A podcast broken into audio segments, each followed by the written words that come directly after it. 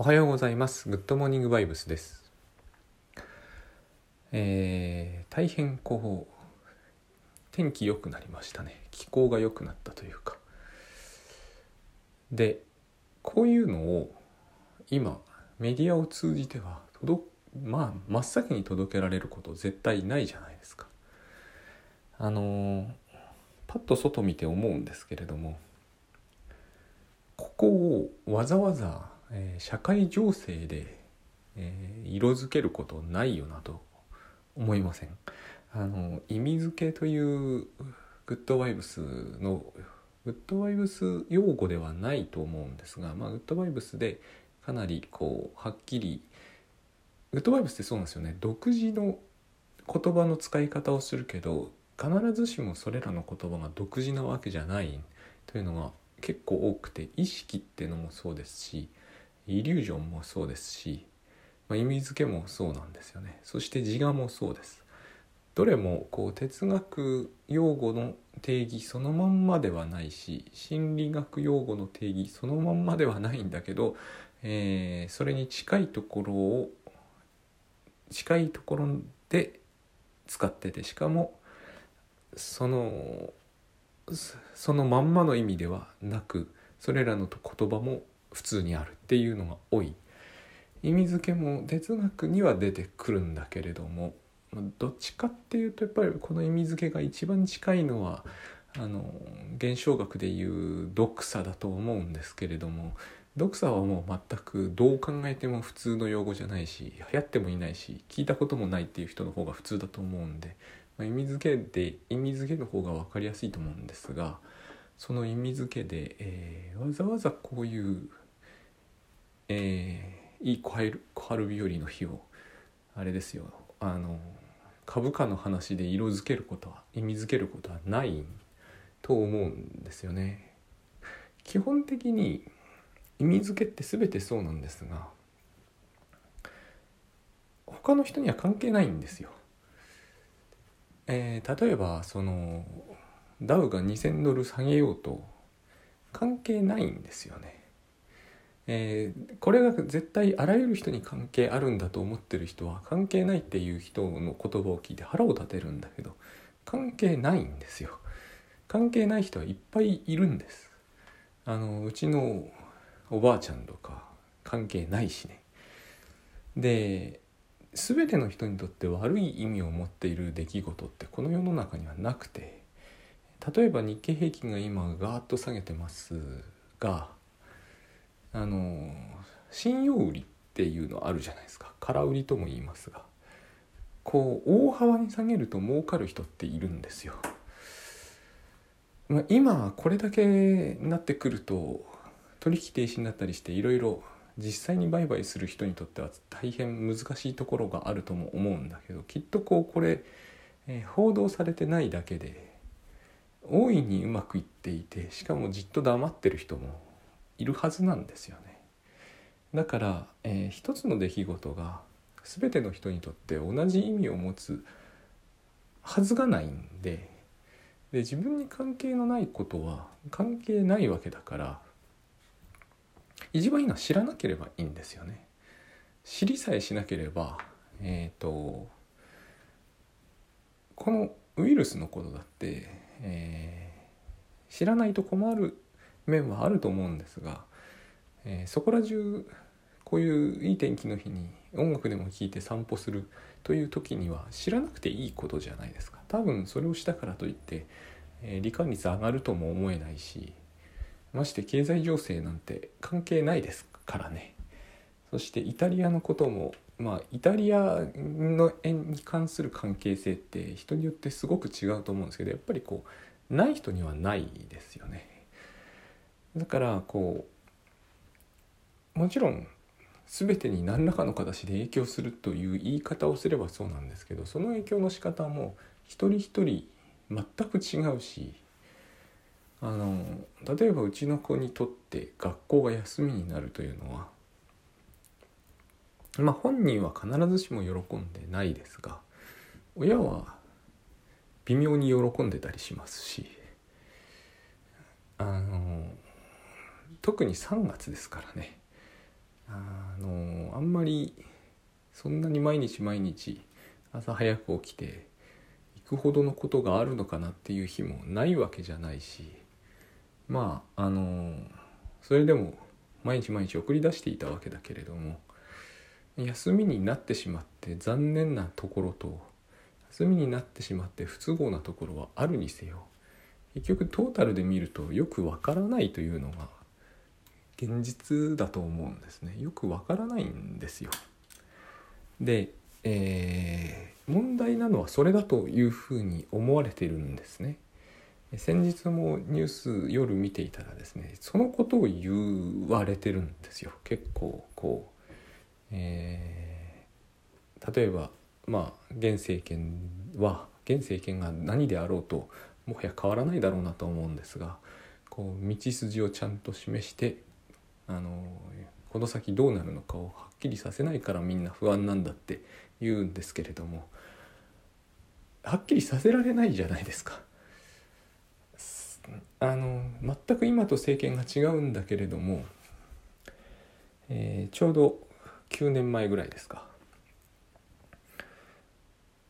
東北の震災の後に原発事故が起きましたがあの時も、えー、道筋をはっきり、えーと、ビジョンとして示せないからみんなが不安だって話になったんだけどそれは無理ですよね。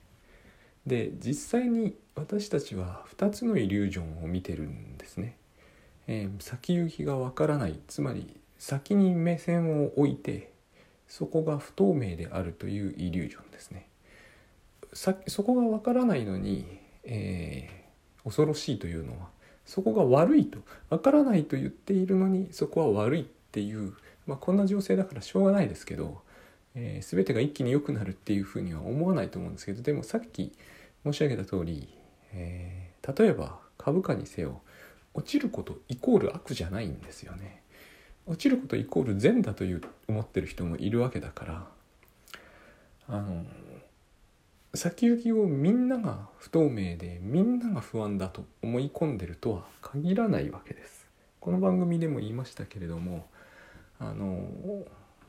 学校に行くのがとても辛いと思っている子供にしてみれば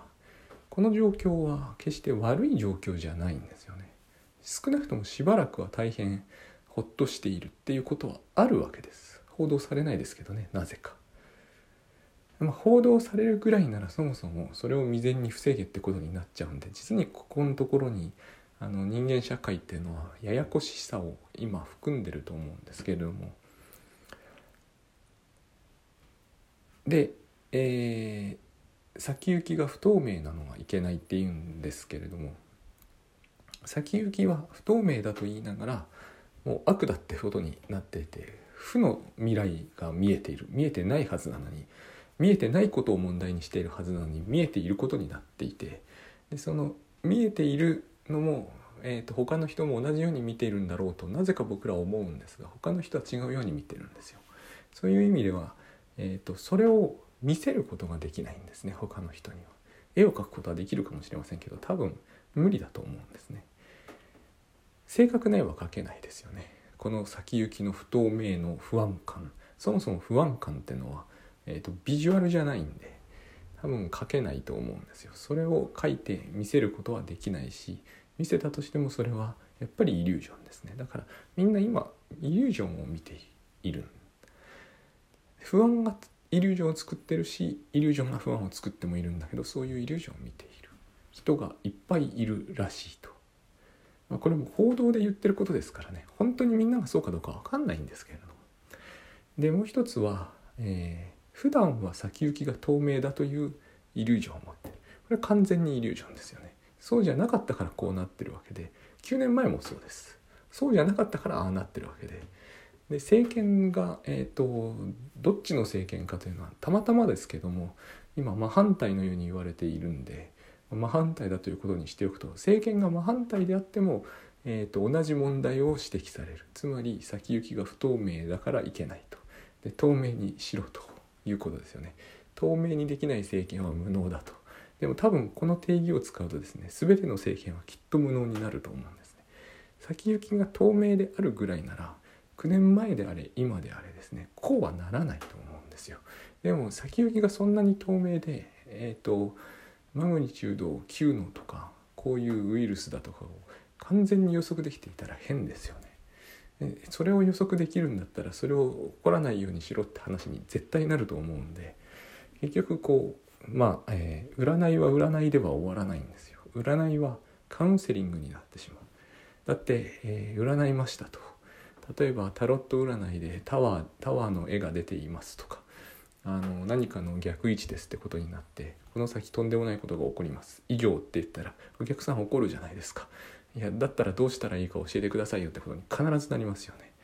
恋愛で占っていてえっ、ー、と2週間以内にあなたたちの恋愛は、えー、破綻しますとか、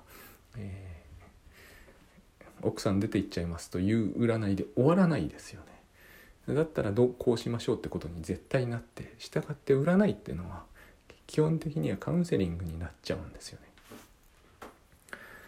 あれカウンセラーに似ているって話よく言うんですけど似ているんじゃなくてそのものなんです。ただ、えー、私が、えー、普通な少なくとも、えー、正式な臨床心理と違うのは時々、え言いますけれども、えなぜか占い師の人は説教する。あの臨床心理士は説教はしないはず。よっぽどのことがない限りそういう違いはありますねなんか私も、えー、新宿かどっかの方でなんかやたら説教されていて泣いてる女の子がいたんですけどカウンセリングにもかかわらずやたら説教してクライアントが泣いてるっていうのは非常に臨床心理ではタブー踏みまくりで面白い光景だなとあの申し訳ないけどそういう感じを抱いちゃったことがあります。で、えー、問題なのは先行きの透明性ではないってことです。今の占いの話でもそうだし占いですらそうですね。で、えー、政権とか社会は占いでは済まされないですよね。この先、えーと、どんどん人は死んでいきます以上っていうのは聞かないじゃないですか。聞くはずもないんですよね。絶対何とかしろってことになるはずなんです。ということはあの先行きの透明性が大事なんじゃないんです。誰もそんなことを望んではいない本当のところ。問題なのは先行きが不透明でありしかも、えー、その不透明さというのは良いことが起こるという印象を持てないだから、えー、要するに何を言うかという言われてるかというとよくしろっていうことそれ以外は考えられないですねでこれをやるから、えー、私たちはグッドバイブスじゃなくなっちゃうんですよね未来を良くしておこうってのは要は未来に期待するってことそのまんまなんですけど未来に期待をしている状態が、えーと、常であるっていうことをやるとですねやっぱり普通にそれが裏切られることが頻繁に起こるに決まっていてあれなんですよ。あのこの路線で行く限りはアリとキリギリス問題から逃れられなくなる。つまり常に現在は良くなくてえっ、ー、とその未来のために、えー、備えておく、えーと、備えて備えて備えまくるとなぜ僕が今さっき、えー、小春日和の日で散歩でもしとけばいいって言っていたかというとですねこれを例えば僕が一日中散歩して過ごしましたっていうとなんてもったいない時間の使い方をするっていう発想がどこかで必ず起こるんですよね。まあ、所詮他人事だから起こらないかもしれませんけどあのアリとキリギリス問題なんです。キリギリスは夏の間遊んでたじゃないですか。そして冬になって、えーと、アリさんのところに行って締め出されてのたれ死にしましたよね。あれが怖いんですよ。だから、えーと冬という未来を良くしておこうと。でもですねあのアリの作戦でいくと、えー最も良くなった場合でも冬にしか、えー、幸福は味わえない。私たちの人生で言えば老後だけが良いんですね。しかも私の考えではタスクシュートをやってて思うんですけど先にやるべきことをやって後でくつろぐっていう発想を取ると基本的には、え、朝起きている人に関してですけれども夜にしかくつろげない。つまり、えー、この現在を未来のために犠牲にするという考え方えー、先に宿題をやって後で遊ぶという考え方を徹底するとですね老後の夜以外は楽しくない人生のはずなんですよね。老後の夜だけが楽しい人生。えー、となぜかですねこれは昔からの価値観なのか最近の価値観なのか知りませんが人間社会がこの価値観を良しとして以来ですね。先行きの不透明さは許せないっていうことはつまり、えー、ありがた社会でいきましょうっていうことになったんですね。現在苦しいのは構わないけれども先行きは、えーと、良いことになっていて先の見通しは良くてしかもそこは今より良くなっているっていう状態だけが望ましいというかそれが一番望ましいと。しかもみんながそう思ってるはずだって。だってそれを政権に期待するってことはそういうことになりますよね。でも私はそうは思わない。えー、っと多分今まで一度たりともですね未来の予見ができたということはなかったと思うしそのこれに関しては、えー、タスクシュート云々関係ないと思うんですよね。これはもう人生観の問題で私はこう先に備えることができるっていうのはどうしても信用できないんですよ。あの本当にね、えー、僕はよく昔は書店に行く傾向のある、えー、少年だったので中学生の頃とかほとんど書店にいたんでいつも変だと思っていたことがこれも話したことあるかもしれませんけれどもチェルノブイリの原発事故が起こるとですねそれを予言していた人の本が売れてでえっ、ー、とドイツの壁が崩壊するとそれを予言していた人の本が売れるんですね予言は後からでいいんですよこれほどみんなは予言が好きなんだなと思うんですねえー、誰も予言をしていなかったはずなのにいきなりこう事後になって予言をしていた本が売れるんですよ。これほど、えー、私たちは予言が大好きでしかも予言できないんですよ。できるんなら事前にあの本は出てたと思うし、えーと、だだけれどもですねあのその場合の予言は誰もそれが起こると思ってないから仮にしていた人がいても無視されるんですよ。えーと多分そうだと思うんですよね。えー、ドイツの壁なんかは特にそうなんですけど崩れる気配もなかったような気がするんですよね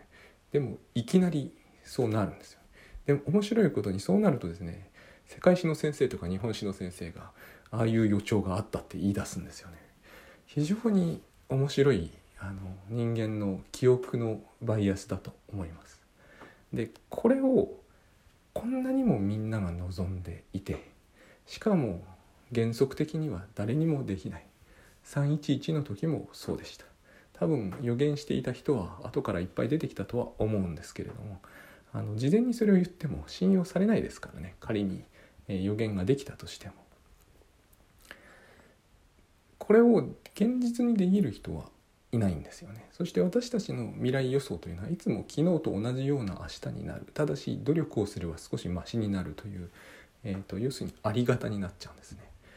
えー、冬の夜だけは幸せな、まあ、老後の冬の夜ですね。そこだけ幸せにする人生みたいになりやすいんですよ。ていうかあの価値観だとそうなるしかないんで、えーと、夏の朝とか働きまくんなきゃなんないじゃないですか。しかもあの昔の労働と違って今夏の朝は、えーと、部屋をどちらかというとやや暗くして、えー、冷房をかけてひたすらこうパソコンに向かうわけじゃないですか。これが僕はいいとはどうしても思えないんですよ。あの何をやるにしてもそこは変わらないと思うんですよね。えっ、ー、とインスタントのお味噌汁13杯ぐらい飲んで動画に撮っておくというのも、えー、後に備えることにはなると思うんですね。そういう動画が、えー、ある程度受けてお金になるというならば。ただそれを、えー、わざわざいい日和にやっておいて老後の冬の夜に備えたいとは自分は思わないましてこう未来のことが全然予見できないのに、えー、そんなことをして何十年も先にのみ備えておくっていうのがあの、まあ、うまくいギリギリうまくいった場合でも、えー、いつそのあの備えを享受できるんだろうと思うじゃないですか、まあ、僕は思っちゃいます。あのありの冬の幸せってのは今のコロナ的にはすごくダメそうな幸せですし何が言いたいかというと要するにそういうのをかなりの努力をして作り上げてもひどく簡単に壊れてしまう。で結局そこにあるのは全部非常にこう条件が複雑にですね整えられた。私たちの社会ってそうだと思うんですけど複雑に条件が整えられている。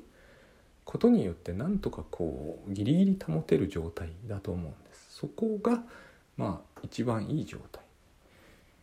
それは、えーと、努力の賜物だしそれでいいと思うんだけれども全ての人にとって、えー、そのイリュージョンがはっきり関係していてみんなでそのイリュージョンを共有しなきゃいけないっていうことにはならないし、まあ、全く無視しても差し支えないものが多すぎると思う。だから当面ですねこの占わなきゃいいんですよやっぱり。目の前のこう時間帯の中に頭を置けば一番いいと思うんですね。特にこんな時こそですよね。もともと不透明なはずの未来なんで、えーと、政権が道筋をつけたり透明化することができるということ自体が多分幻想なので。で今のこの状況というのをよく覚えておいたらいいと思うんですよね。未来は読めない状態になってる。本当はいつもこのはずなんですね。こうじゃない時が以前はコロナウイルスの以前はこうじゃなかったと思うこと自体が多分イリュージョンなんです。そうじゃないからやっぱりこの状態の中に置かれることになるわけで。でむしろ私たちの人生はこれがずっと続くはずで。